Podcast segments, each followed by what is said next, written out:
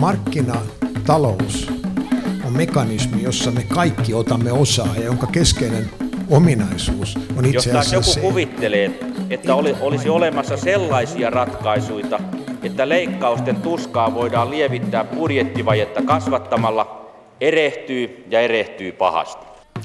Hyvää aamupäivää, hyvät Mikä maksaa ohjelman kuuntelijat. Niin se aika kuluu, että epävirallisen laskelmani mukaan tästä alkaa 301. Mikä maksaa.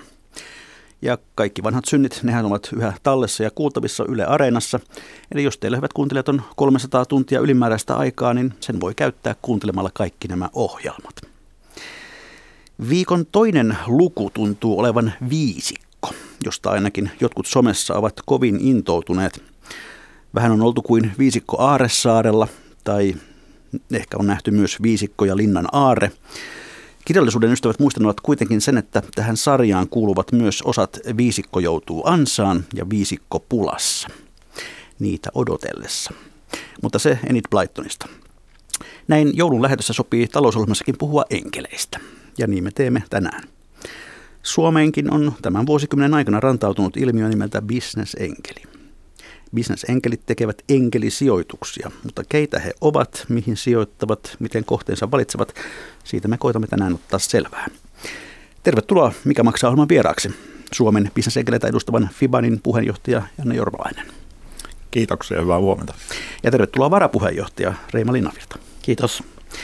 Enkeleitä siis molemmat. Me tutustumme myös Etlan tuoreeseen tutkimukseen, jonka mukaan enkelirahoitus lisää nuorten yritysten selvitystä, mutta tämä sitten lähetyksen loppupuolella. Janne Jyrmäläinen, aloitetaan ihan käsitteiden määrittelystä. Minkä, mikä se sellainen enkelisijoittaja on? No, enkelisijoittaja on äh, sijoittaja, joka sijoittaa omaa rahansa äh, yritykseen ja sen rahan lisäksi tuo omia verkostojaan ja osaamistaan se yrittäjän tueksi. Ja, ja tämä on hyvin erilainen asia kuin, kuin taas sitten esimerkiksi rahastot, missä sijoitetaan vierasta pääomaa yrityksiin. Eli kysymys on omien, omien resurssien sijoittamisesta yritykseen ja yrittäjän äh, tukemisesta. Reivo Virta, mistä tämä nimi mahtaa olla peräisin? Ää, monta eri tarinaa toki, mutta niin yhdet jäljet johtaa Broadwaylle ja näytösten rahoittamiseen siellä. Eli kun oli tuotantoa hankalampi saada rahaa, niin se yksityishenkilö, joka sitten uskalsi tämän tehdä, niin Oh, our angel, meidän enkelimme. Ja niin, tämähän on hyvin paljon se, niin kuin mikä se enkelisijoittajan rooli on, että monta kertaa me olemme ensimmäinen, joka siihen yhtiöön uskaltaa ehkä sen perustajan jälkeen sitten rahaa laittaa. Eli jonkinlaisia riskinottajia, erot siis selvästi pääomasijoittajista ja, ja sitten tämmöisiä ihan tavallisista sijoittajista. Jos tätä eroa vielä jotenkin haluaa kirkastaa, niin, niin miten se tekisi? Ehkä se enkelisijoittajan rooli on se, että, että hänellä on usein jotain sellaista osaamista, millä voidaan tukea sitä yrittäjää ja yritystä. Ja, ja enkelisijoittaja on valmis laittamaan omaa aikaansa hyvin merkityksellisen määrän siihen, siihen yrityksen kehittämiseen. Eli, eli se ei ole pelkästään vain taloudellinen sijoitus, vaan siinä myös niin kuin käytetään niitä omia voimavaroja sen yrittäjän ja yrityksen ää, koutsaamiseen ja, ja eteenpäin viemiseen. No enkeleitä lienee perimätiedon mukaan olevassa niin hyviä kuin, kuin huonojakin. Ovatko bisnesenkelit niitä kiltimpiä vai onko joukossa myös mustia enkeleitä?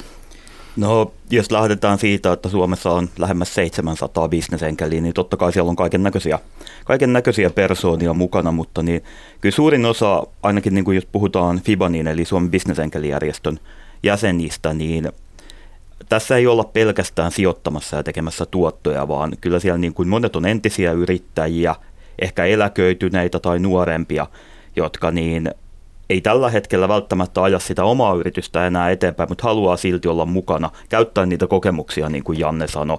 Ja niin siellä on aika paljon puhtaa rahan tekemisen ohella niin paloa auttaa muita, joillakin sen takia, että he on saanut sitä apua aikanaan, ja joillakin sen takia, että sitä apua ei ollut. Hyvät kuuntelijat, myös te voitte perinteisen tapaan osallistua tähän ohjelmaan Yle Areenassa, mikä maksaa ohjelman sivulla. Sivun oikeassa laidassa on linkki, keskustele tässä enkelisijoituksesta. Sitä klikkaamalla voitte lähettää kommentteja ja kysymyksiäkin. Ja Twitterissä voi keskustella tunnistella, mikä maksaa. Mutta Reima Linnavirta, aloitetaan sinusta. Millaisen tien sinä olet kulkenut työelämässä ennen kuin sinusta tuli bisnesenkeli?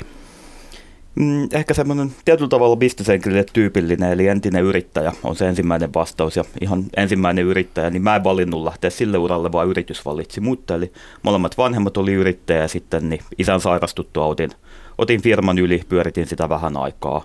Myin, sen jälkeen sitten kävin koulut loppuun ja työskentelin niin isossa asiantuntijaorganisaatiossa ensin yritysjärjestelyjen parissa – sitten tuli vuosi 2008 Lehman Brothers kaatui ja yritysjärjestelyt loppu kuin seinään, mutta sen sijaan uudelleen rahoituksia alettiin tarvii, eli siirryin sitten sille puolelle. Ja itse asiassa näissä, näissä yhteyksissä tietysti työskenteli paljon niin kuin kasvuyhtiöiden parissa ja tuli se ensimmäinen kiinnostus tähän kenttään.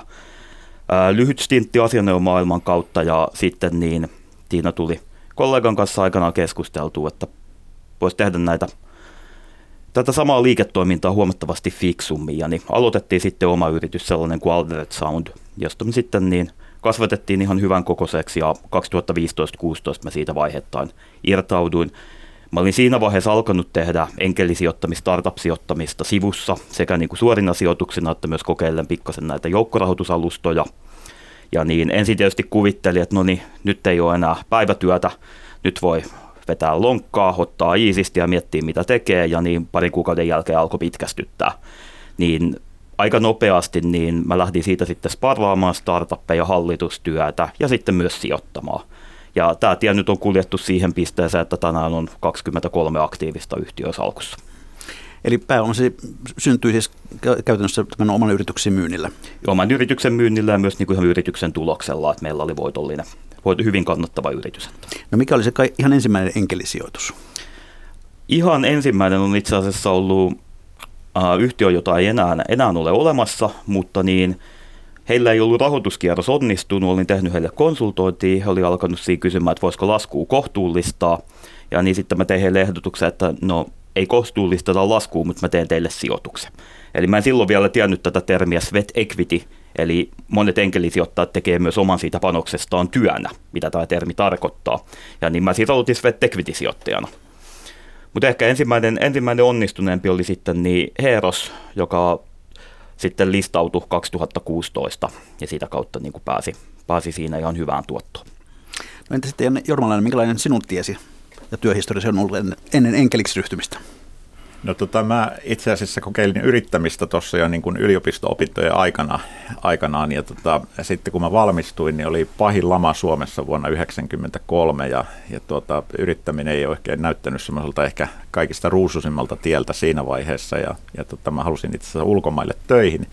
Ja pääsin, pääsin sitten tuonne yritysmaailmaan, äh, yritysmaailmaan ja sitä kautta sitten äh, töihin tota USA ja Singaporeen. Ja ja tota, sitten vuonna 2005 niin mä sanoin vaimoille, että nyt mä, nyt mä alan olla se, mikä mä aina on ollutkin, eli yrittäjä. Ja, ja tota, irtisanouduin tuolta yritysmaailmasta ja sen jälkeen mä oon ollut yrittäjä, sarjayrittäjä ja, ja siinä mielessä vielä hassu sarjayrittäjä, että mä oon perustanut yrityksiä, monta yritystä ja ne on kaikki ollut eri toimialoilla. Ja, ja tota, mitä, ka- ehkä, mitä kaikkea siellä on? No siellä on ollut rakennusmateriaaleja, siellä on ollut päiväkoteja, internetpalvelua ja, ja tota, nyt sitten kouluja ja, ja tota, tilitoimistoa ja tällaisia asioita. Mutta, mutta oikeastaan ehkä se niin kuin, semmoinen yhdistävä tekijä kaikessa, mitä mä oon yrittäjänä tehnyt, niin on ollut se, että, että mä oon nähnyt, että, että jossain on ollut ongelma ja se pitää ratkaista. Ja, ja mä oon, aina tykkään siitä, että, että kun tota, pääsee ratkomaan ongelmia, niin silloin mä itse luulen olevani aina niin kuin hyvässä tilanteessa.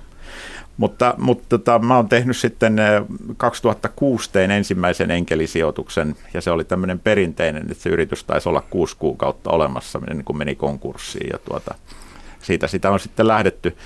Mä itse tein, eh, tein tota, myyn, myyn yhden oman yrityksen vuonna 2015 ja, ja tota, sen jälkeen ollut sitten aktiivisempi tekemään oikeastaan tuossa 2014 aloittanut aktiivisesti niin kuin enkelisijoittamisen ja, ja nyt sitten on, on yrityksiä portfoliossa semmoinen vähän yli 30. Ja, ja miksi semmoinen savolainen vastaus, niin, niin tota, kun on riittävän suuri enkelisijoitusportfolio, niin koskaan ei tiedä, että siellä on aina pari yritystä, jotka on menossa vähän niin kuin konkurssiin. Että silloin koskaan ei osaa sanoa, että mikä se tarkka määrä on niitä aktiivisia yrityksiä. No mikä tässä enkelisijoittamisessa nimenomaan houkutti? Eikö sitä olisi löytynyt var, niin sanottuja varmiokin kohteita? No kyllä, totta kai, mutta, mutta niin kuin sanottu, niin mä oon ollut aina sydämeltäni yrittäjä ja, ja tota, tietysti niin kuin, kun itse yrittäjä, niin, niin tietysti on niin kuin kovasti haluaa myös auttaa niitä kanssayrittäjiä sekä rahallisesti, mutta myös, myös sitten sillä omalla tietotaidolla. Se olisi mun mielestä hienoa, jos me pystyisin auttamaan nuoria yrittäjiä sillä lailla, että, että ne jättäisi tekemättä muutaman virheen, minkä mä oon tehnyt. Virta. Täysin, täysin samaa mieltä kuin Janne. Ja mä itse muistan hyvin tarkasti sen, että niin, mä edelleen kaipaan sitä yrittämisen jännitystä, mutta mä en kaipaa sitä stressiä. Ja enkelisijoittajan pääsen olemaan niiden ihanien ihmisten kanssa tekemisissä, jolla on paloa. Mä pääsen näkemään sitä jännitystä, pääsen kokemaan niitä uusien asioiden tekemisiä. Mutta samaan aikaan niin mä en ole niin siinä kiinni, että mä menettäisin oma työuneni. No Janne Jorvalainen, sinulla on 30 yritystä, niin onko, niissä, onko jokin yhdistävä tekijä näissä, näissä tuota, vai onko siellä ihan kaikenlaista? No ei siellä ihan kaikenlaista ole. Kyllä nämä, suurin osa on, on tällaisia teknologiayrityksiä, koska mulla on sellainen tausta, tausta mä oon koulutukseltani diplomi-insinööri, niin tuota, silloin tämmöinen teknologia, niin kuin erityisesti softaan liittyvät teknologiaratkaisut on, on aika lähellä sydäntä. Mutta, mutta kieltämättä mun sijoitustrategia on aika, aika lavea sillä lailla, että, että mä innostun erilaisista asioista. Ehkä se semmoinen niin tärkeä yhdistävä tekijä on se, että, että sellaiset asiat, missä mä näen, että mä voin auttaa sitä yritystä, että mulla on jotain muutakin annettavaa kuin vaan rahaa, niin, niin se on ehkä semmoinen tärkeä asia. Ja, ja sitten viime aikoina mä oon oikeastaan tehnyt enemmän ja enemmän sijoituksia, tämmöisiä niin, kuin, tämmöisiä niin sanottuja vaikuttavuussijoituksia, impact-sijoituksia, missä, missä tavallaan se, se yrityksen tarkoitus on sekä tuottaa niin kuin, tietysti rahallista voittoa, mutta, mutta sitten myös vaikuttaa niin kuin ympäristöön tai, tai jonkin sosiaalisen ongelman ratkaisemisen maailmassa. Ja, ja mä näen, niin kuin, että se on – se on sellainen trendi, missä mä haluan olla mukana ja sellaisia yrityksiä tukemassa, jotka näitä maailman suurimpia ongelmia ratkaisee. No kuinka paljon sinulla on rahaa kiinni näissä noin 30 yrityksessä? No se onkin vaikea sanoa, eli tota, ää, mä en itse asiassa edes niin kuin varmaan ole laskenut sitä, niin kuin, mutta sanotaan näin, että, että, että niin kuin kuitenkin satoja tuhansia euroja. Mä tällä hetkellä sijoitan myös tällaisen instrumentin kautta, mikä mulla on Euroopan investointipankin tai investointirahaston kanssa, missä, missä tuota, niin he laittaa puolet rahasta ja mä laitan puolet rahasta, kun mä teen sijoituksia. Eli, eli tota, tämmöinen European Angel Fund-niminen sijoitusinstrumentti, ja, ja sitä kautta sitten pystytään vähän tekemään suurempia sijoituksia. No Reima Virta, mukana siis reilussa 20 yrityksessä. Minkälaisia yrityksiä ne ovat? Onko siellä joku punainen lanka?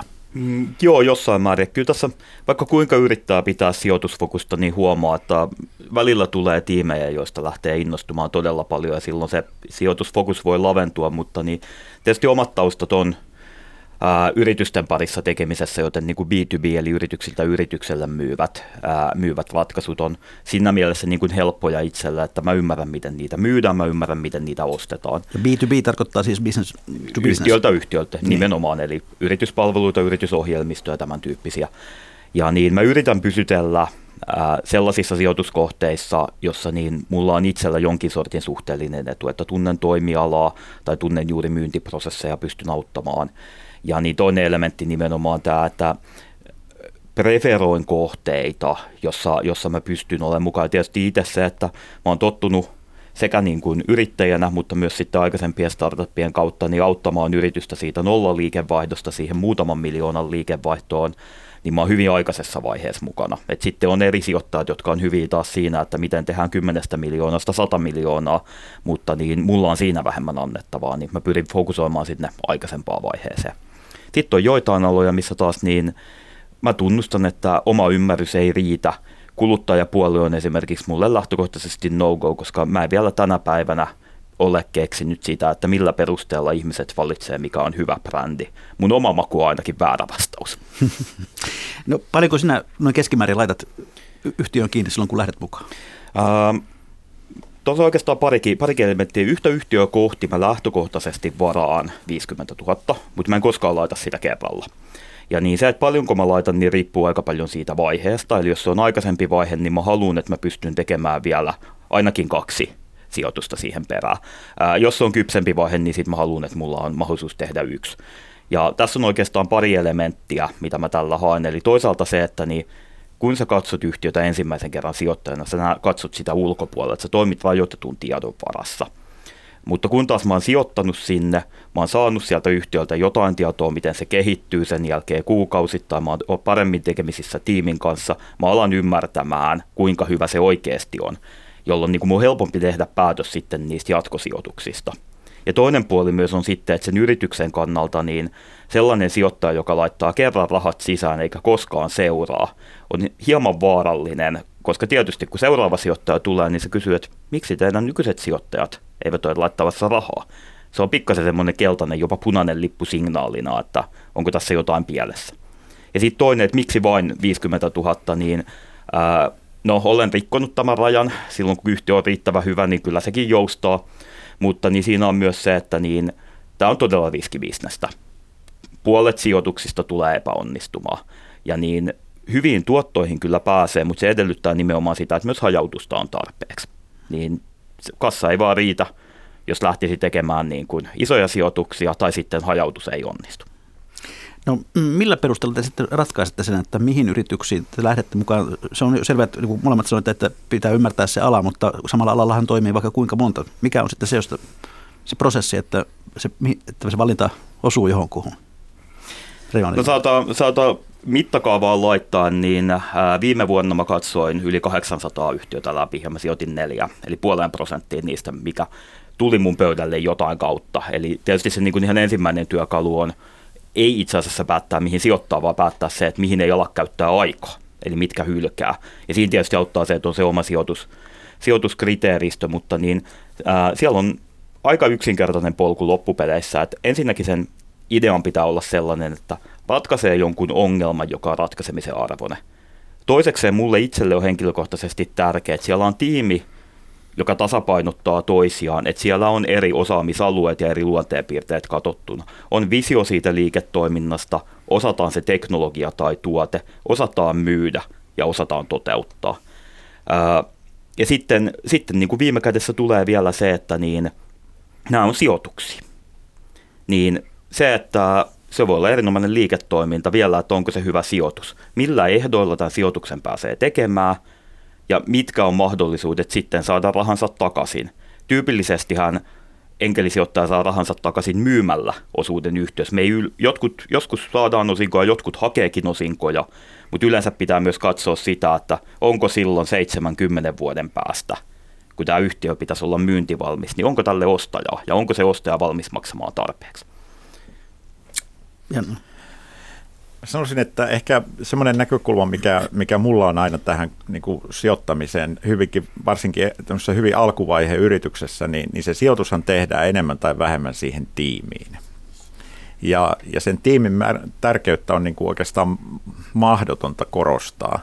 Ja, ja se tiimi ei tarkoita sitä, että niitä oikeastaan niitä ihmisiä, jotka on siinä yrityksessä töissä, vaan myös sitä tukiverkostoa, eli minkälaisia neuvonantajia sillä yrityksellä on tai minkälainen hallitus sillä yrityksellä on ja, ja niin edespäin, niin, niin mä kyllä käytän todella paljon aikaa siihen. Ja, ja tietysti niin kun enkelisijoittaja lähtökohtaisesti käyttää myös hyvin paljon aikaa sen tiimin kanssa, niin silloin sen enkelisijoittaja ja tiimin välillä täytyy olla sellainen luottamussuhde ja, ja, ja tota, suhde, että sen tekeminen on kivaa, niin, niin tuota, mä käytän hyvin paljon aikaa siihen ja ymmärtää sen, että mikä se tiimin arvot on ja mitkä, minkälaisia asioita se tiimi haluaa tulevaisuudessa tehdä ja saavuttaa sillä yrityksellä, niin, niin se on mulle hyvin tärkeää. No tähän henkilösijoittamiseen liittyy siis olennaisena osana tämä oman tietotaidon tuominen sinne sijoituskohteeseen. Miten tämä käytännössä tapahtuu teidän kohdalla? Janne Jurmalainen. No käytännössä tota, siihen on oikeastaan aika paljon eh, erilaisia niin kuin keinoja. Totta kai näitä perinteisiä, että, että sijoittaja voi olla mukana hallituksessa tai neuvonantajana siinä yrityksessä ja näin edespäin. Mutta, mutta mä itse tykkään siitä, että, että mä voin niin kuin sparrata sitä yrittäjää ja, tai yrittäjiä sillä lailla, että, että silloin kun on sellainen kysymys tai, tai tuota ongelma, mihin, mihin tota on vaikea löytää ratkaisua tai, tai se, se tota, yrittäjyys tuntuu niin sanotusti vähän ää, yksinäiseltä, niin, niin mä toivottavasti voin olla se, jonka kanssa voi sitten asioita sparrata. Ja, ja sen, se on huomannut, että, että niin kuin parhaiten, parhaiten menestyä, että oikeastaan para, niin kuin yritysten, mitkä menestyy parhaiten, niin, niin ne yrittäjät myös käyttää hyvin niin kuin oikeastaan laajalti tämmöistä niin kuin sparraamista ja, ja koutsaamista sen, sen oman tukiverkostonsa kanssa. Eli, eli tavallaan ei jää niin kuin niiden ongelmiensa kanssa yksin, vaan hakee ratkaisua niin kuin laajemmin. Ja, ja se on mun mielestä tosi tärkeää. Mä, mä tykkään siitä tavasta tehdä asioita. Totta kai mä oon monessa hallituksessa mukana ja, ja, ja tuota, käytän niin kuin sitä virallisia kanaviakin, mutta, mutta nämä epäviralliset on ehkä tärkeämpiä. Reima.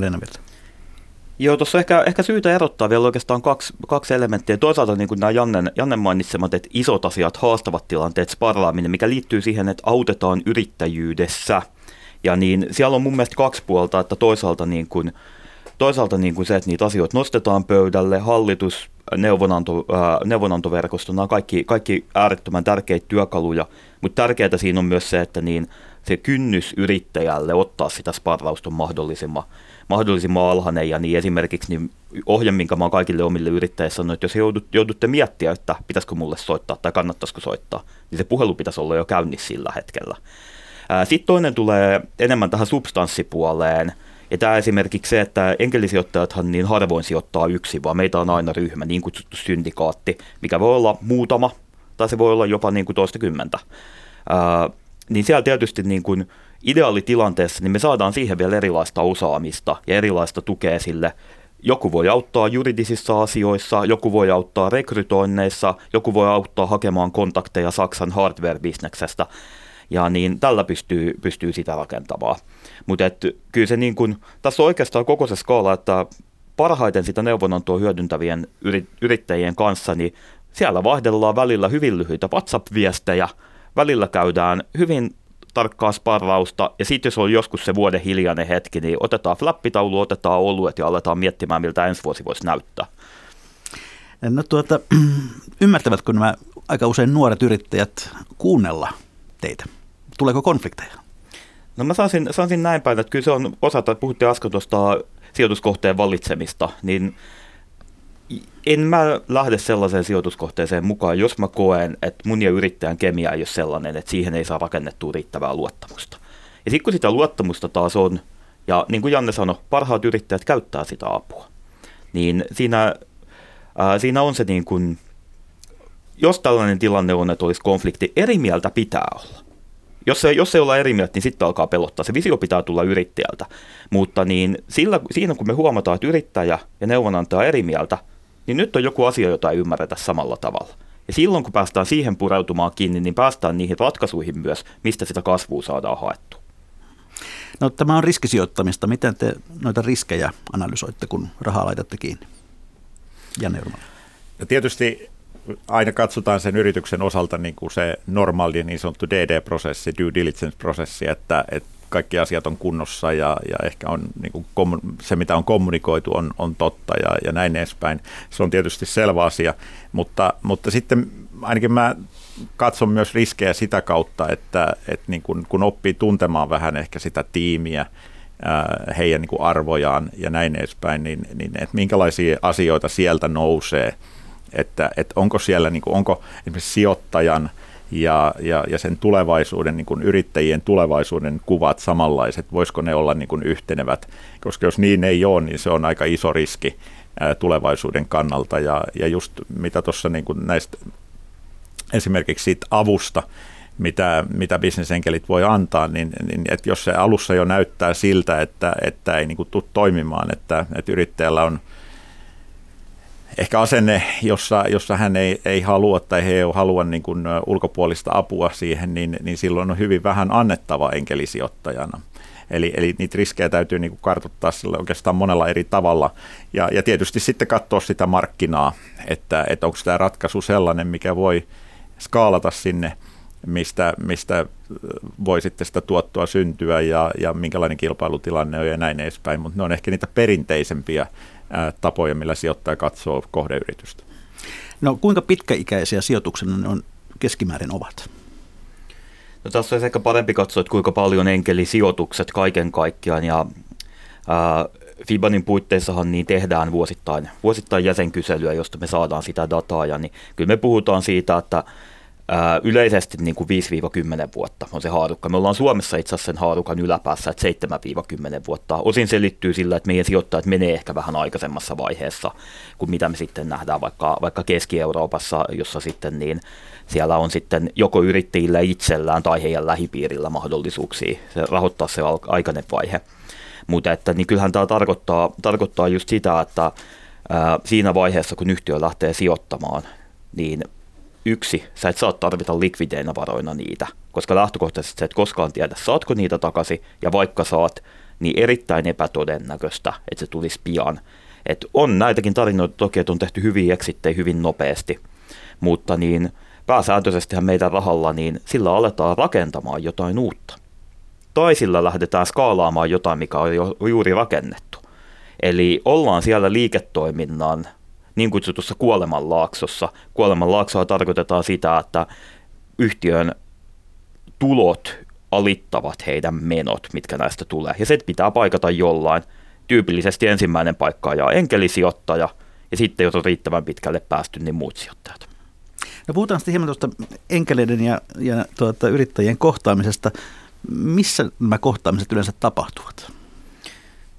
No, aika, aika montaa, montaa eri lähdettä, eli ähm, varsinkin Jannelle ja mulla, koska me ollaan pikkasen näkyvämpiä, niin meille tulee paljon suoria yhteydenottoja. Täysin löydetään LinkedInistä tai internetistä tai varmasti tämän ohjelman jälkeen mä veikkaan, että mulla on muutama dekki lisää taas sähköpostissa.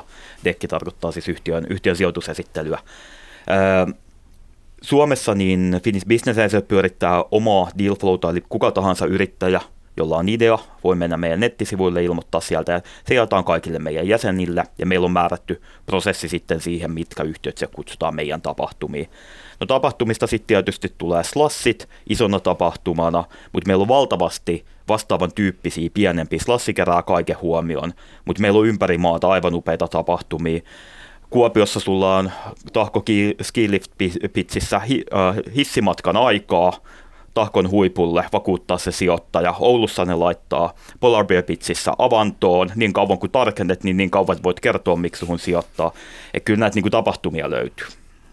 No missä vaiheessa enkeliä kannattaa lähteä etsimään? Se ei ehkä ihan riitä, että on vaan se hyvä idea. Janne Jurmalainen. No se, mikä on tärkeää ehkä on se, että, että se yritys olisi sijoituskelpoinen. Ja, ja sijoituskelpoisuudella mä tarkoitan sitä, että, että tota, se idea, vaikka se olisi hyvin alkuvaiheessa se kaikki, kaikki niin tota, mun mielestä pitää olla olemassa yritys. Ja, ja se idea pitää olla niin selkeästi kommunikoitavissa, että, että siitä pystyy niin kuin – vakuuttamaan sen sijoittajan. Ja, ja, ja tuota, sitten se sijoituskelpoisuus tulee erityisesti mun mielestä siitä, että, että se idea on jollain tavalla validoitu markkinalla. Se ei tarkoita välttämättä sitä, että on suuri liikevaihto, se on tietysti aina paras, mutta, mutta se, että jollain tavalla pitäisi pystyä todistamaan, että tälle idealle, tälle ratkaisulle on olemassa markkina, sille löytyy maksavia asiakkaita ja näin edespäin.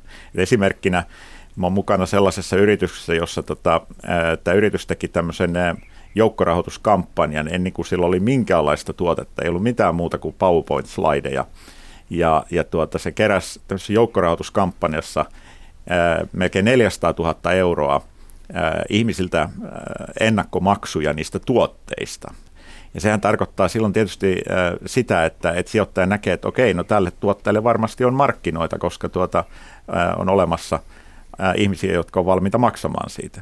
Eli meillä on olemassa työkaluja niin kuin myös todistaa se niin sanottu englanniksi attraction, että, että mitä tuota, että ihmiset on valmiit maksamaan siitä, mutta, mutta se sijoituskelpoisuus tosiaan on niin kuin erilaisia asioita, mutta se on erityisesti mun mielestä se, että, että on olemassa niin kuin kommunikoitavissa oleva tuote, yritys, mahdollisesti tiimi tai ainakin niin kuin suunnitelmatiimin keräämisestä ja sitten erityisesti se, että on jotain todisteita sen tuotteeni ratkaisun markkinoilla menestymisestä. Mä ehkä sen verran täydentäisin tuohon vielä itse kysymykseen, että milloin kannattaa, niin parempi olisi itse asiassa niin tavata sijoittajaa, hankkia siihen omaan kontaktiverkostoon yksi sijoittaja jo ennen, kun on hakemassa sitä sijoitusta. Eli neuvonantajarooliin tai muuten vaan sparrailukumppariksi, niin kuin sanottu, suurin osa haluaa auttaa yrittäjää. Varmasti niin kuin intohimoisille, intohimoisille tekijätyypeille niin tällaista tukea löytyy.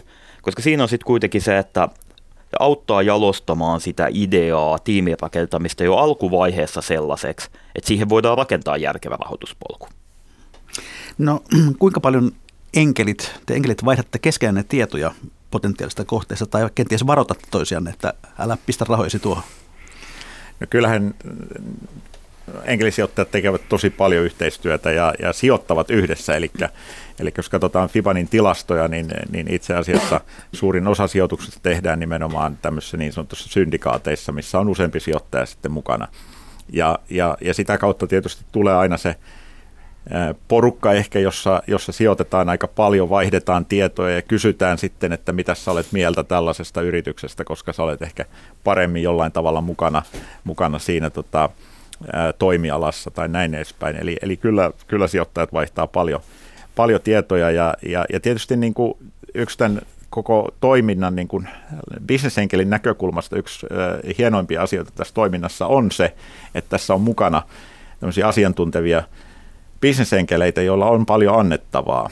Ja, ja se verkosto on, on niin kuin todella, todella hieno, mitä Suomessa esimerkiksi meillä Fibanissa on. No puhutaan pari sanaa tästä mainitusta Fibanista, eli Suomen bisnesenkeleiden yhdistyksestä. Ähm, teillä on se noin 670, 670 jäsentä. Keitä he ovat? Joo, siellä on aika, yl, sanotaan näin, että yllättävän niin kuin laaja joukko kaiken kaikkiaan. Eli ää, mielikuvahan bisnesenkelistä on se, että se on eläkeijään yrittänyt, ylittänyt entinen yrittäjä tai yritysjohtaja mies, joka tykkää käyttää samaa pukua edelleen. Ja niin kyllä siellä niin kuin tämä verkosto tänä päivänä niin ää, lähtee sieltä kolmekymppisistä exitin tehneistä tai exittiä haaveilevasta jopa. Osa on, osa on vielä siellä yritystoiminnassa mukana. Ää, naisia on koko ajan enemmän ja enemmän toiminnassa mukana. Meidän hallituksesta on nyt puolet miehiä ja puolet naisia ensimmäistä kertaa yhdistyksen historiassa. Et kyllä se yhdistävä elementti on siinä, että halutaan olla luomassa jotain uutta, halutaan olla tukemassa tätä meidän niin kuin aivan loistavaa, loistavaa yrittäjäkenttää, mikä Suomessa on. Mutta niin sitten, sitten se, että niin, ei siellä niin kuin tällaista, sieltä löytyy niin kuluttajatuotteisiin sijoittavaa kuin yritysmaailman ratkaisuihin sijoittaja, ohjelmistosijoittajaa, niin kutsuttu hardware, eli johonkin olemassa olevaan kovaan kamaan sijoittavaa. Ja niin sellaisia, jotka haluaa olla alkuvaiheessa tehdä pieniä tikettejä, pieniä sijoituksia siis, sellaisia, jotka on myöhäisemmässä vaiheessa ja tekee, tulee isompia. Eli hyvin, hyvin laaja joukko. Ja samaten myös maantieteellisesti, että vaikka me ollaan näkyvimmillä pääkaupunkiseudulla – niin se heijastuu myös siellä, että niin on nämä rahoitusta hakevat yhtiötkin, 90 prosenttia tulee täältä. Mutta meillä on hyvin aktiiviset, aktiiviset verkostot Oulun alueella, Tampereen alueella, Turun alueella, Kuopion seudulla. No, mitä luokkaa tuon koko jäsenystön vuosittainen sijoitusmäärä on? lähemmäs 40 miljoonaa viime vuonna, 435 yhtiöä. Ja niin keskimääräinen niin kuin, yksittäisen jäsenen sijoitus yksittäiseen kohteeseen on pyörinyt siinä noin 20 000. Tienoilla 2018 taisi mediaanisijoitus olla 18 000. Ää, tässä on joskus tullut sellainen harhaluulo, että yrittäjät on käsittänyt, että Fibanilta ei kannata hakea rahaa, koska niin nämä kierrokset on niin pieni, mutta tämä on se yksittäisen sijoittajan sijoitus. Eli niin kuin Janne sanoi, niin lähes kaikki, suurin osa sijoituksista tehdään syndikaateissa, jossa on useampi enkeli, eli keskimääräinen kierroksen koko, eli se rahamäärä, mitä yritys saa, on siinä 200-250 000. Mutta niin enkelisijoittajille Suomessa semmoiset tyypilliset kierrokset, niin lähtee sieltä muutamissa kymppitonneista ää, pieniin seitsemän numeroisiin, eli ykseen parin miljoonaan jopa. Janne Jurmalainen. Niin sen verran ehkä lisäisin tuohon, että, että se mikä on mun mielestä todella hienoa tuossa Fibanin ympyröissä on se, että se on todella tämmöinen niin kuin, joukko, missä ei ole yhteistä nimittäjää niin kuin taustan osa, osalta, että siellä on hyvin eri taustaisia ihmisiä, mutta, mutta se mikä on ehkä yhdistävää, jos katsoo kansainvälisesti, mikä on aivan uniikkia Suomessa, on se, että me kaikki ollaan niin kuin saman ää, yhteisön jäseniä. Et tyypillisesti tämä enkelisijoittaminen tuolla maailmalla on sellaista, että jokaisessa kaupungissa on oma järjestönsä tai pieni tämmöinen klubinsa, jossa, jossa sijoituksia tehdään. Ja, ja meillä Suomessa tämä toiminta on ollut hyvin tämmöistä avointa ja, ja tuota, semmoista yhteen hiileen puhaltamista, mikä on, mikä on tuonut myös suomalaisille enkelisijoittajille tämmöisen hyvin, hyvin positiivisen maineen tuolla sekä Euroopassa että Pohjois-Amerikassa. Et meitä katsotaan, katsotaan vähän niin kuin sellaisena niin kuin malliesimerkkinä enkelisijoitustoiminnasta. Ja, ja se on tullut hyvin pitkälti siitä, että me ollaan, me ollaan pystytty niin kuin pitämään tämmöisenä yhteisönä, yhtenä suurena yhteisönä tämä, tämä enkelisijoittaja porukka Suomessa. Kuinka paljon suomalaiset enkelit sijoittavat maailmalla? Onko siitä mitään arviota? Uh, siinä on meidän statistiikassa, katsotaan tätäkin, mutta niin, uh, luokka on pientä, muistaakseni, muistaakseni noin 10 prosenttia niin kuin koko sijoituspuulista. Uh, ja siinä oikeastaan se selittävä tekijä aika pitkälti on, että Suomesta ulkomaille tehtävät sijoitukset, niin ensinnäkin yllättäen kohdistuu lähialueille, mutta niin ennen kaikkea kohdistuu oikeastaan tuohon Viro-Latvia-suuntaan jonkin verran Ruotsiin. Sitten on näitä tarinoita, näitä tapauksia, missä niin esimerkiksi sijoitus on USA-lainen yhtiö lainausmerkeissä, mutta tosiasiassa se on perustuu suomalaiseen ideaan, suomalaiseen tiimiin, joka syystä tai toisesta yleensä markkinoiden takia on sitten siirtynyt USAhan. Mutta tässä oikeastaan vaikuttaa se, että niin nämä arvostukset, millä yritykset hakee rahoitusta, eli käytännössä se, että kuinka paljon he antaa pois omistusta määrättyä rahamäärää vastaan, niin ne vaihtelee markkinoittain. Ja niin kyllä tässä näkyy se, että Tanskassa, Ruotsissa – on enemmän pääomaa suhteessa siellä oleviin rahoitusta hakeviin yhtiöihin, varsinkin hyviin yhtiöihin. Sitten on Suomi, kun taas sitten kun me lähdetään Baltiaa kohti, niin siellä on enemmän hyviä yhtiöitä ja vähemmän pääomaa kuin Suomessa. Niin tämä myös selittää, että se pääoma virtaa vähän niin kuin itäänpäin tietyllä tavalla. No katsotaan vähän tähän asti sitä saldoanne. Oletteko te enkeleinä voitolla vai tappiolla tällä hetkellä? Tämä on, tämä on normaali vastaus tähän kysy uudelleen kymmenen vuoden päästä. Tämä, ei ole, tämä on maratoni, tämä ei ole sprintti. Mutta niin, äh, jos katsoo noin toteutuneet exitit, niin niiden osalta niin, ja myös konkurssit, niin niiden osalta niin mä oon muistaakseni en ole päivittänyt nyt vielä tämän vuoden loppuun lukuja, mutta edellisen kun päivitin, niin muistaakseni noin 28 prosentin vuosituottoa. Jos mä katson mun kotokosalkkua läpi ja tätä realisoitumatonta arvon kehitystä, niin siellä ollaan, se on pyörinyt siellä niin kuin 25-30 prosentin hujakoilla, mutta niin se pitää muistaa, että kun tätä alkanut täyspäiväisesti tekemään 2015 ja niin on lisännyt sen muutaman yhtiön vuodessa joka vuosi, niin näyte on vielä liian pieni, että kun exitit tulee siellä 70 vuoden päästä, ja tässä on myös se, että tämä on pikkasen stressaava harrastus tai ammatti siinä mielessä, että ne tappiot tulee nopeammin. Eli jos yritys ei selviä tätä mainittua kuolemanlaaksoa, niin se menee konkurssiin silloin helposti. No, Jannella oli puoli vuotta, mutta muutama vuoden sisällä sijoituksesta. Kun taas, jos se lähtee menemään hyvin, niin totta kai mä haluan sijoittajana roikkua siinä kehityksessä mukana mahdollisimman pitkään. Mä haluan lisätä mun omistusta ja olla mukana siinä hyvässä tarinassa pitkään. Janne Rumanen, mikä on sinun saldosi tällä hetkellä?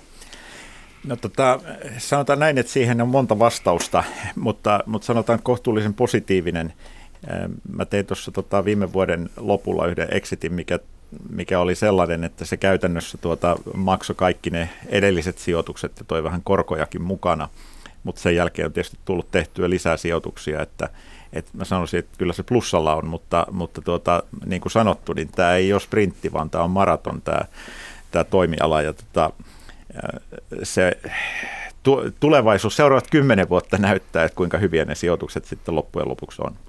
No mitä näistä epäonnistumisista olette oppineet? Mistä oikeastaan aloittaisi? Kyllä se, siis ylipäätään yrittäminenhän on virheiden tekemistä. Ja niin sarjayrittäminen on sitä, että sä teet sen toisen firman sillä, että sä yrität välttää ne. Ja ehkä enkelisijoittaminen on sitä, että me yritetään sanoa, mitä virheitä me tehtiin, ja toivoo, että yrittäjät ei ihan jokasta niistä toista. Mutta niin, jos mietin ihan puhtaasti sijoittajana ja jätän tuon yrittäjäkulman pois, niin ää, mä, mulla oli ensimmäisten sijoitusten kohdalla se, että mä rakastuin ideaan. Ja mulla fokus oli siinä ideassa pelkästään. Ja niin, Tämä voi kuulostaa hirveän kyyniseltä, mutta niin kyllähän tämä maailma on vähän sellainen, että jokainen, joka meistä suihkussa käynyt, on saanut hyvän idea. Ja niin, kyllä tänä päivänä niin se screenaus, mitä itse katsoo, niin on paljon kokonaisvaltaisempi, eli ennen kaikkea siihen tiimiin laittaa painostu, painotusta ja toisaalta taas sitten myös niin kuin ei pysähdy siihen, että nyt on hyvä idea, nyt on hyvä tuote, nyt on hyvä tiimi, vaan vielä pysähtyy se, että onko tämä hyvä sijoituskeissi. Ja tässä esimerkiksi auttaa se, että todella näkee mahdollisimman paljon yksittäinen case ensimmäistä kertaa, kun se tuli pöydälle, näytti upealta. Nyt tänä päivänä mulla on ne sadat muut keissit siinä vertailukohtana, niin mä oikeasti ymmärrän, mikä on upeata. Janne Jormalainen, mitä epäonnistumista ovat sinulle opettaneet? No ehkä siinä on niin kuin muutama asia. Sellainen ensimmäisenä tietysti, että, että niin kuin, jos on sijoittaja, niin ei, ei saisi olla niin kuin liian, ei saisi rakastua liikaa siihen yritykseen tai siihen ideaan, vaan täytyy pystyä olemaan vähän niin kuin ulkopuolinen ja katsomaan objektiivisesti sitä, että mitä tapahtuu. No sitten tämä tiimi tietysti, kaikista yleensä ne, ne pahimmat epäonnistumiset liittyy siihen, että, että se tiimi ei pysty niin kuin toimimaan tai se ei ole riittävän, ää, riittävän tota, kokonaisvaltainen sen, sen niin kuin liiketoiminnan kehittämiseen sille tasolle, kun, kun se pitäisi kehittää. Ja, ja, tota, ja sitten kolmas asia ehkä, minkä mä oon oppinut ja, ja yritän pitää siitä huolta, ettei, ettei yrittäjät tekisi sitä, on se, että kun ongelmia tulee, niin niihin puututtaisiin mahdollisimman nopeasti. Se, että jos me nähdään esimerkiksi, että vaikka se tiimi ei toimi, että siitä selkeästi puuttuu vaikka osaamista, sanotaan vaikka myynnistä, niin silloin on, on pakko toimia ja hommata sellaista osaamista siihen tiimiin. Hyvät kuuntelijat, kuuntelette ohjelmaa Mikä maksaa. Studiossa on tässä kaksi bisnesenkeliä, Janne Jormalainen ja Reima Linnanvirta. Olemme puhuneet bisnesenkeleiden toiminnasta ja nyt joukkoomme liittyy yksi ääni lisää. Viime viikolla julkaistiin Elinkeinoelämän tutkimuslaitoksen tutkimus suomalaisista bisnesenkeleistä ja täällä studiossa on nyt yksi tuon tutkimuksen tekijöistä, tohtori Ilkka Ylhäinen. Tervetuloa. Kiitos. Niin, mit, mitkä, mitä bisnesenkeleistä ja heidän, heidän sijoituksistaan tuossa tutkimuksessa selvisi? No tosiaan me yhdistettiin tämä FIPANin vuosi, vuositilastoaineisto tällaisiin yritystason rekisteriaineistoihin. Me havaitaan, että bisnesenkelit sijoittaa vuosittain muutamaan sataan äh, tyypillisesti tietointensiivisissä tietointensiivisiin palvelualoilla ja teollisuudessa toimiviin varhaisen vaiheen pieniin yrityksiin. No me verrattiin näitä enkeli, enkelisijoituksia saaneet yrityksiä tällaisiin mahdollisimman samankaltaisiin verokyyrityksiin jotka ei ollut saanut tätä kyseenomaista rahoitusta. No, yksi johtopäätös tästä oli se, että tosiaan nämä, näiden enkelisijoituksia saaneiden yritysten joukossa on toki monen, monen niiden työllisyyskehitys on nopeampaa, parempaa kuin verokkien, mutta toisaalta sitten kun katsotaan keski, keskimääräistä kehitystä, niin me ei löydetä mitään kovinkaan vahvaa, vahvaa tota, löydöstä siitä, että nämä enkelirahoitetut yritykset kasvaisivat muita näitä verrokkiyrityksiä nopeammin. Ainakaan niin kuin tarkasteluhorisontti on yhdestä kolmeen vuotta tai yhdestä neljä vuotta. Voiko siis tämän tutkimuksen perusteella sanoa, että onko enkeleistä hyötyä? No jos nyt nopeasti mietitään, mitä kirjallisuus sanoo meille, eli enkeleihin turvaudutaan äh, siinä vaiheessa, kun äh, äh, sukulaisten ja ystävien antamat rahat on käytetty, toisaalta ennen kuin pääomasijoittajat on kiinnostunut näistä yrityksistä. Äh, eli puhutaan tällaista silta, siltarahoitustyyppisestä äh, toiminnasta. No me, no me, mitä me havaitaan nyt tässä, tässä, ihan tässä meidän tilastollisessa tarkastelussa, niin nämä enkeli, enkelirahoitetut yritykset selviytyy suuremmalla todennäköisyydellä hengissä kuin nämä verrokit. Eli ainakin näyttää siltä, että tämä enkelirahoitus auttaisi näitä selviämään seuraavalle periodille suuremmalla todennäköisyydellä. Ja tosiaan, no sitten jos tarkastellaan näitä äh, toimialoja, mihin nämä sijoitukset kohdistuvat, jos puhutaan esimerkiksi äh, tämmöisistä niin kuin tieto- ja teknologia intensiivisistä yrityksistä, ne on tietysti pitkällä tähtäimellä äh, talouden luovan uudistumisen kannalta äh, keskeisiä toimialoja. Eli äh, tässä on niin potentiaalisesti, jos katsotaan pitkällä horisontilla, niin nämä on sellaisia yrityksiä, mitkä voi auttaa muuttaa talouden rakenteet. Mutta toki tässä, tässä tota, meidän käyttämässä se aineisto, mikä meillä oli käytössä ja toisaalta mitä tämän tutkimuksen puitteissa, niin me ei voida näihin pitemmän aikavälin vaikutuksiin vielä ottaa kantaa. No Reima Virta ja Janne Jokela, tunnistatteko te itsenne tästä tutkimuksesta? Kyllä siinä niin, siinä niin selvästi, selvästi tuttuja elementtejä, mutta toki niin kuin mikä tuossa aikaisemminkin keskustelussa sanottiin, että tämä on maraton ja se hold, yrityksen omistusaika on 7-10 vuotta, niin tässä kun tarkasteluperiodi on, jos muistan oikein, niin on ollut sijoitusvuosia kolme seuraavaa vuotta. Kolme neljä, joo.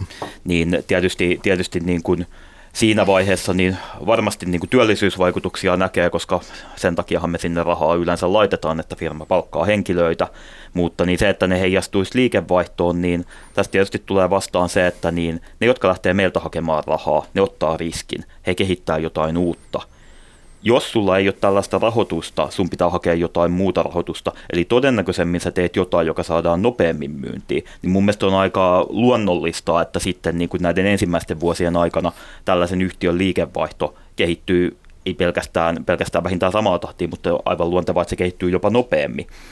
Ja niin, tämä on niin semmoinen, semmoinen tutkimus, että mä itse mukana lanseeraustilaisuudessa, ja kyllä me siinä niin kuin todettiin, että ehdottomasti ollaan mukana jatkamisessa, koska me tarvitaan tämä pidemmältä, pidemmältä aikaperiodilta.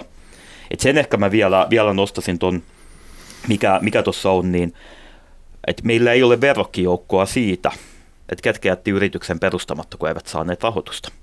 Ja niin tämähän on tietysti se, että se enkelisijoittaminen mahdollistaa yritysten synnyn. Osa pystyy toimimaan omalla rahoituksella, mutta juuri tällaisia Ilkan mainitsevia taloutta muuttavia, rakenteita muuttavia, riskillä rakennettavia yrityksiä, jos sinulla ei ole omaa pääomaa, etkä saa sijoittajaa, niin silloin sellaisen aloittaminen todennäköisesti jää. Janne Jormalainen, oliko tässä jotain yllättävää? No ehkä ei mitään hirvittävää yllättävää, että, että mä sanoisin samaa, että toi tarkasteluhorisontti on todella lyhyt niin kuin siinä mielessä, että, että että et voidaan nähdä sellaisia niin kuin merkittäviä eroja. Se kai tässä on niin kuin se suuri johtopäätös ainakin omasta näkökulmasta. Ja se, mikä niin kuin ehkä tarvittaisi, olisi tämän, tämän samanlaisen tutkimuksen niin kuin toistaminen seuraavat viisi vuotta, niin sitten me tullaan näkemään ehkä isompia trendejä ja, ja voidaan tehdä isompia johtopäätöksiä. Ilkka Ylhäinen, minkä tyyppistä tutkimusta itse haluaisit jatkossa tehdä enkelisijoittumiseen liittyen? No toki sen lisäksi, että jatke, pidennettäisiin tarkasteluhorisonttia, olisi kiinnostava tuoda siihen äh, esimerkiksi yksityiset pääomasijoitukset mukaan, tarkastella äh, enkeleiden ja pääomasijoittajien tällaista keskinäistä vuorovaikutusta. Äh, no toinen, toinen kiinnostava tutkimuskohde olisi toki sitten keskittyä tarkastelemaan sitten itse näitä enkeleitä tarkemmin. Eli tota, minkälaisia, minkälaisia esimerkiksi suomalaiset bisnesenkelit on taustoiltansa, minkälainen on tämmöinen tyypillinen sijoittajaprofiili. Eli tätä, jos voisi esimerkiksi rekisteriaineistojen pohjalta, yksilötason aineistojen pohjalta tarkastella, se olisi kiinnostavaa. Näitä jäämme odottamaan. Mikä sitten on bisnesenkelin se paras palkinto? Reimo Kyllä mä sanoisin Siis tämä olisi helppo, helppo vastata, että se niin kuin yksisarvisen, eli tämmöinen yli miljardin arvoisen yrityksen rakentaminen. Totta puheen mä en niitä, niitä etsimään mieluummin, mieluummin jätän ne niin kuin enemmän muokin riskihalukkaammille sijoittajille. Kyllä mulla on se, että niin, jos pystyy mahdollistaa, että yrittäjä on toteuttanut unelmansa, rakentanut siitä jotain isoa, ja se on ollut mulle kannattava sijoitus. On siellä viimeisenä se tuotto myös. Janne Jormalainen. Mä sanoisin, että se on ehkä se, että, että jos ajatellaan esimerkiksi sijoituksia sellaisiin yrityksiin, millä on niin kuin selkeästi vaikutusta tämän niin kuin maailman parantamiseen, niin, niin mun mielestä se, että, että jos mä oon pystynyt sijoittajana auttamaan sitä yritystä ja yrittäjää, yrittäjäjoukkoa niin kuin siinä, että he on oikeasti pystynyt toteuttamaan sen, sen oman ideansa ja tekemään maailmasta pikkasen paremman paikan, niin mun mielestä se on, se on aivan uskomattoman hieno asia. Miksi vaan pikkasen? Eräs kirjan kustantaja sanoi kerran, että kirjan kustannus on herrasmiesmäinen tapa köyhtyä. Päteekö sama enkelisijoittamiseen?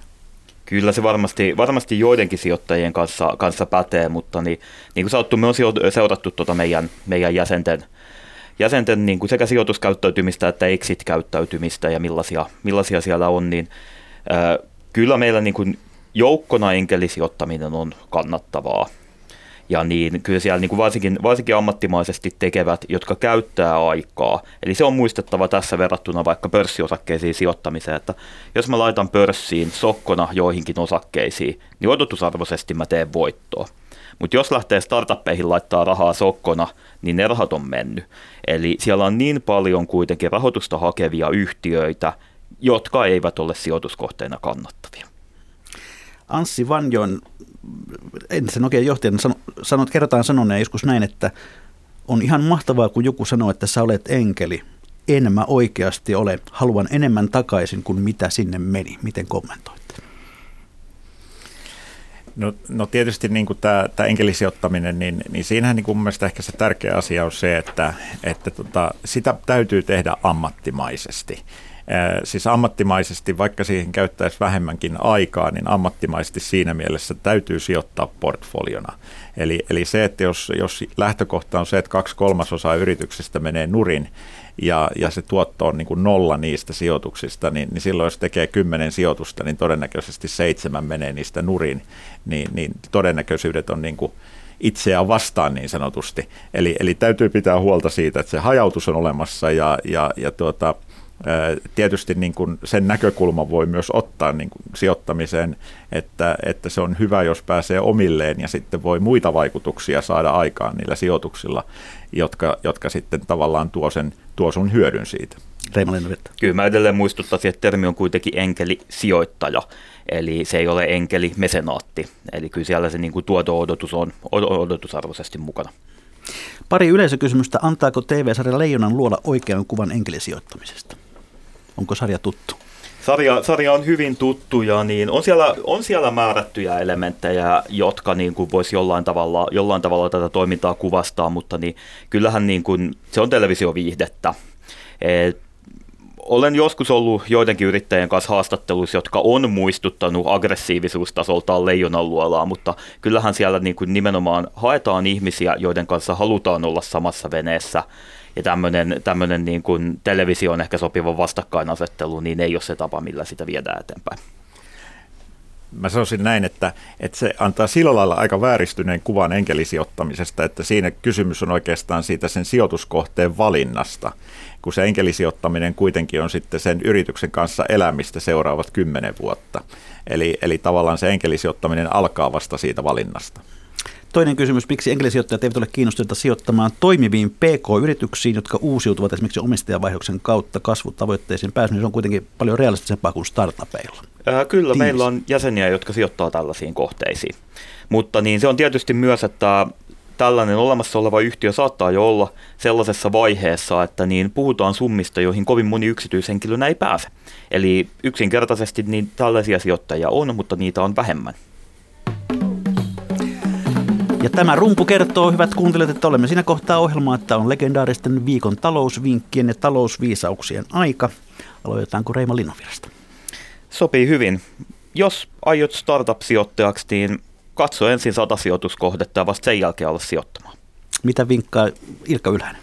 No vähän aiheeseen liittyen, eli äh, jos nyt joku innostuu sijoittamaan aloittaviin yrityksiin, niin sijoita sellaisia summia, äh, mitkä olet valmis myös menettämään. Ja Ilkka? Anteeksi, Janne Jormalainen.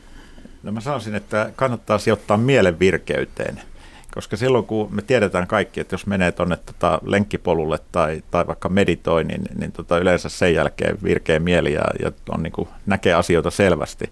Ja silloin voit tehdä yleensä niitä parhaita päätöksiä ja, ja siitä saa yleensä sen parhaan koron.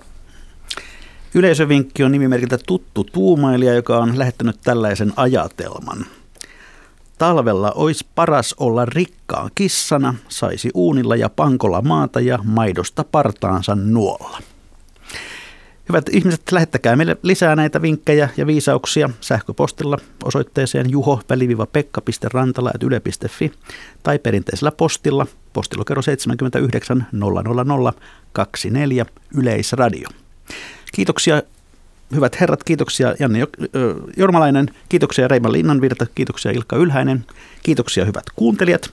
Ja tämäkin ohjelma hetken kuluttua kuultavissa Yle Areenassa. Mikä maksaa, sitä kanssanne ensi viikolla ihmettelee Juha Virtanen.